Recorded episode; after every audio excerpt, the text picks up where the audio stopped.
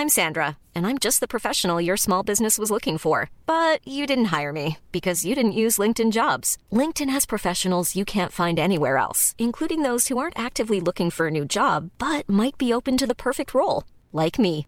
In a given month, over 70% of LinkedIn users don't visit other leading job sites. So if you're not looking on LinkedIn, you'll miss out on great candidates like Sandra. Start hiring professionals like a professional. Post your free job on linkedin.com/people today. Hey, I'm Ryan Reynolds. At Mint Mobile, we like to do the opposite of what Big Wireless does. They charge you a lot, we charge you a little. So naturally, when they announced they'd be raising their prices due to inflation, we decided to deflate our prices due to not hating you. That's right. We're cutting the price of Mint Unlimited from $30 a month to just $15 a month. Give it a try at mintmobile.com slash switch. $45 upfront for three months plus taxes and fees. Promo rate for new customers for limited time. Unlimited more than 40 gigabytes per month. Slows. Full terms at mintmobile.com. Star Trek Picard's second season offers up many changes amidst its classic Star Trek time travel plot and focus on Jean-Luc's own personal demons. It has been a rollercoaster ride with the crew of the La Sirena. The appearances of old favourites such as Q and Guinan and a surprise cameo in the finale all serve to tie the show back to its next generation roots whilst exploring new ground which no show has gone before. Now ending with the successful launching of the Europa mission and the crew of the La Sirena returning to the 24th century, there are a lot of loose plot threads dangling there that haven't really been resolved by the finale. And with new relationships and old friendships being rekindled, there is definitely a lot for the characters to deal with moving into the third season. So, with that in mind, then, and a lot of spoilers ahead, I'm Ellie with Trek Culture, here with 10 plot lines that season 3 of Star Trek Picard should address. Number 10. The Borg joining Starfleet. The Borg have long since been a thorn in the side of Starfleet, ever since Q brought the Enterprise D in contact with the collective in Season 2 of The Next Generation. The Federation have continuously faced off against the Borg's attempts at assimilation with dogged resolve. The crew of the USS Voyager in particular have had many encounters with the Borg during their long journey through the Delta Quadrant. In Star Trek Picard, the Borg Queen was a surprise threat that has been effectively neutralized by the Confederation in the alternate timeline. The crew of the La Sirena relied on the Borg Queen's processing power to travel back to 2024. Eventually, Dr. Agnes Jurati assumes the position of the Borg Queen and departs Earth after saving Annika's life to seek out the Borg Collective. Back in the 25th century, the Borg has made contact and requested to join the Federation. The Collective then requested Picard specifically before attempting to seize control of the USS Stargazer. Now, it was eventually revealed that this was done in the hopes of minimizing damages from the Transwarp hub. And as such, the Borg were granted provisional membership into the Federation by Admiral Picard. And I guess only time will tell whether the Borg were as altruistic as Jurati had initially intended. Number 9. The Fate of the Romulans.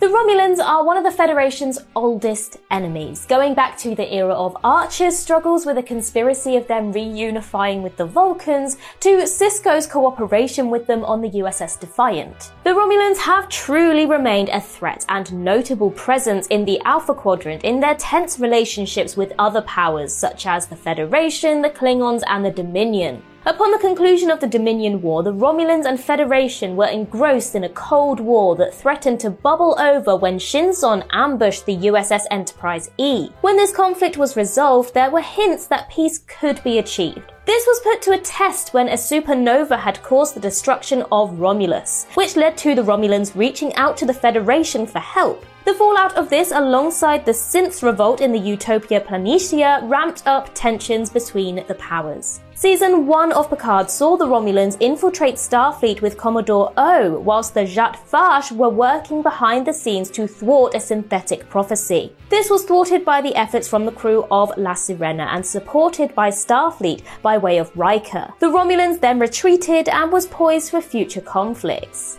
However, there was no mention of the Romulans or the fallout of the events of season 1, and as such, we are still waiting in anticipation for the next saga in the Romulan story. Number 8 Fallout from the Dominion War.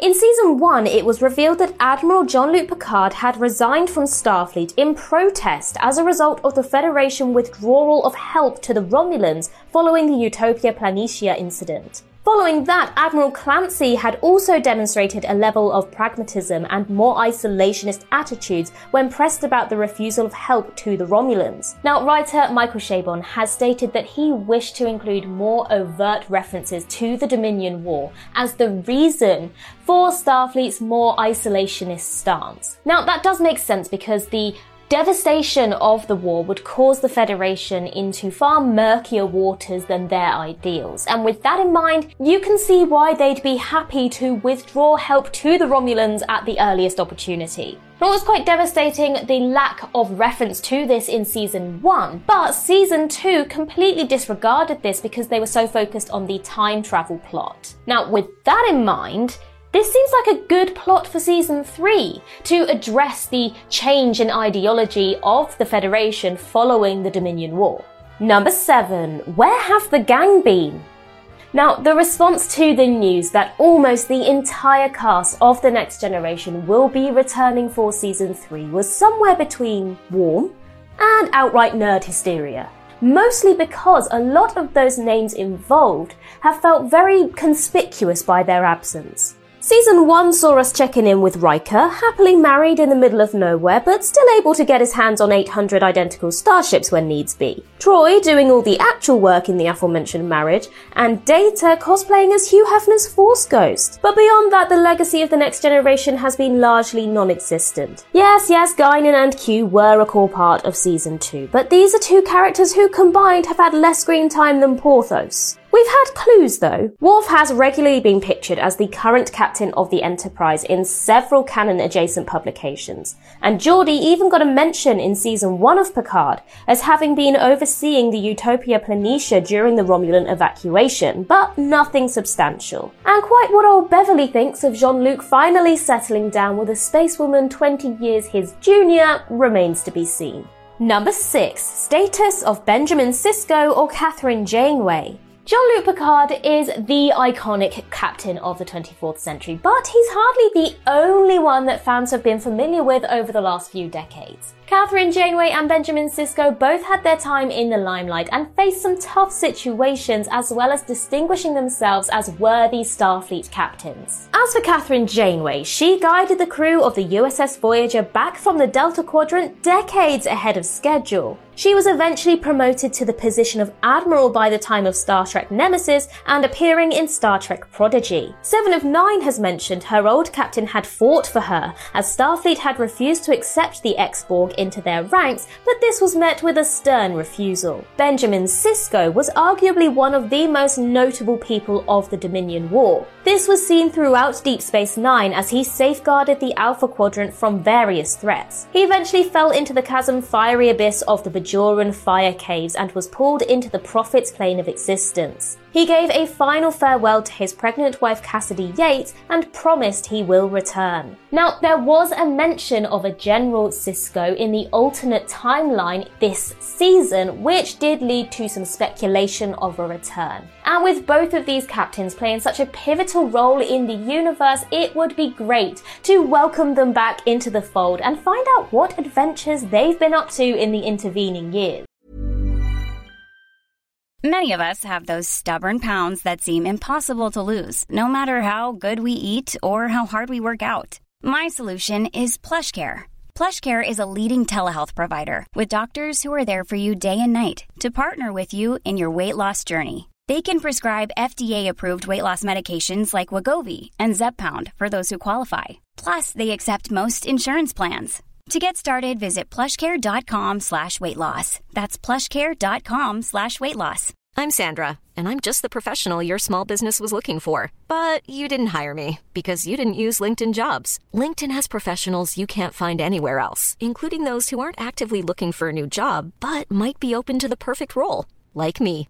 In a given month, over 70% of LinkedIn users don't visit other leading job sites. So if you're not looking on LinkedIn, you'll miss out on great candidates like Sandra. Start hiring professionals like a professional. Post your free job on linkedin.com/people slash people today. Many of us have those stubborn pounds that seem impossible to lose, no matter how good we eat or how hard we work out. My solution is PlushCare. PlushCare is a leading telehealth provider with doctors who are there for you day and night to partner with you in your weight loss journey. They can prescribe FDA-approved weight loss medications like Wegovy and Zepbound for those who qualify. Plus, they accept most insurance plans. To get started, visit plushcare.com slash weight loss. That's plushcare.com slash weight loss. Number 5. Raffi and Seven's Arc.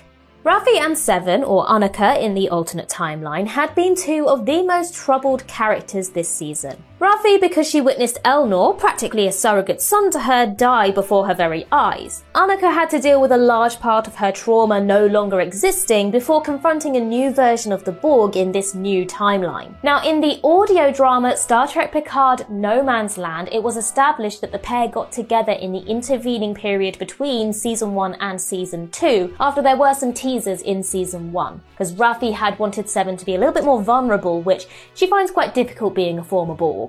Now, both of them were thrown together in numerous scenes as they set out to locate the diverging point in the timeline and then having to rescue and subdue various members of the La Sirena. Their bickering was hilarious as they had an air of playfulness amidst their unresolved relationship intimacy issues. The pair then proceeded to share a tender kiss in the season finale before they arrived back in the 25th century. Now, whilst it was really nice to see this relationship acknowledged on screen, there has been some unresolved issues issues between the pair, and season 3 would do well to develop this relationship further. Number 4 Captain 7. It seems there are two ways to become a captain in Starfleet. Firstly, there's the Will Riker way, which involves grinding your way through years of challenges at Starfleet Academy before graduating with your sights set firmly on a command of your own. You then move from posting to posting, repeatedly demonstrating qualities well above those of your fellow officers, before spending the better part of two decades actually refusing that last promotion. Finally, when your movie series is facing the axe, you make the jump to the big chair in one of the sexiest ships in the fleet. Well, that's one way. The Seven of Nine way is just to be knocking about the bridge when there's a crisis and to be appointed the position there on the spot. I mean, good for her. While it was a plot convenience that had a number of fans pulling their hair out, it does open up some interesting narrative avenues for the show, especially given that season 2 would have benefited from more time being spent on the Stargazer, rather than just bookending the time travel story with visual set pieces around it. And with 7 in the big chair, you've got a lot to work with. Number 3 New Threat from the Transwarp Hub. Now, the season premiere teased that the Borg had laid a trap for Starfleet by requesting membership into the Federation and for specifically requesting that Jean Luc Picard join them on the new USS Stargazer. This was cut short by Q snapping the crew of the La Sirena back to 2024 amidst the self-destruct sequence initiated by Picard. When we returned to the scene in the season finale, it was discovered that the Borg were intending to seek Starfleet's help in containing the threat of the negative space wedgie. Once the explosion of energy had dispersed, the Borg Queen had explained that this had caused the creation of a new transwarp conduit, but nobody has any idea on what is on the other side of said conduit. The Borg were then granted provisional membership in the Federation to guard against any potential threats that emerged from the transwarp conduit. Considering that Jurati was clearly wary of potential threats from the transwarp conduit, the Borg might have had prior disastrous encounters with other conduits in the past and with the fact that the USS Voyager was able to return from the Alpha Quadrant with the help of such a conduit, could this be a blessing or a curse from which bigger threats emerge? Number 2. Picard and Laris's relationship. A large part of Star Trek Picard's second season is Jean-Luc's inability to open up to people, and this is amplified by his dismissing of Laris's feelings towards him. As it turns out, a large part of this was due to unresolved guilt relating to his perceived role in his mother's suicide. Now, when Picard first encountered Tallinn in the past, he had excitedly referred to her as Laris, which clearly shows that he is clearly fond of his Romulan housekeeper. In fact, his fondness towards Tallinn grew when he discovered that that she was in fact Romulan, as she could be related to Laris due to their striking physical resemblance. Q's final goodbye to Picard included a part where the former expressed his wish for the former captain of the USS Enterprise D to not suffer the same fate to die alone. Picard, in fact, hugged Q goodbye right before returning to the present, which showcased progress from the normally stoic individual. Once back in his home, Picard found Laris packing for another new adventure. He then asked her to give him another chance. So, could we see this develop into a relationship between the pair? Now, it would be quite an interesting relationship considering that tensions between the Romulans and the Federation are still very tense following the destruction of Romulus and the events of season 1 of Picard. Number 1, Kore becoming a supervisor. Now, poor Kore has undergone a roller coaster of revelations throughout this season. Having led a solitary life due to her condition, she had discovered that her father Adam Soong had been involved in various banned practices in the pursuit of his obsession with genetics experiments. This caused her an identity crisis when she discovered that she was a clone in a long series of experiments by her father. Kore eventually was helped by Q, supplying her with a cure for her condition, and this allowed her to seize the opportunity and flee from her father. Once out of her father's clutches, she set out to purge her father's research in order to prevent further such experiments. And this caught the attention of the Travelers, who sent Wesley Crusher to recruit Kore to join their ranks in dispatching watchers and supervisors to maintain the integrity of the timeline. Now that she has joined the ranks of the Travelers, there is a question as to her role within the Star Trek universe. Now, if we go by Wesley Crusher's account, she could spend her time ensuring the proper flow of time from constant meddling from external influence. And with that in mind, we may well see her popping up in other installments in the Star Trek franchise in the future. Imagine the softest sheets you've ever felt. Now imagine them getting even softer over time. That's what you'll feel with Bowl and Branch's organic cotton sheets. In a recent customer survey, 96% replied that Bowl and Branch sheets get softer with every wash. Start getting your best night's sleep in these sheets that get softer and softer for years to come. Try their sheets with a 30-night guarantee. Plus, get 15% off your first order at bowlandbranch.com. Code BUTTERY. Exclusions apply. See site for details. Even when we're on a budget, we still deserve nice things. Quince is a place to scoop up stunning high-end goods for 50 to 80% less than similar brands. They have buttery soft cashmere sweaters starting at $50, luxurious Italian leather bags, and so much more. Plus, Quince only works with factories that use safe, ethical, and responsible manufacturing.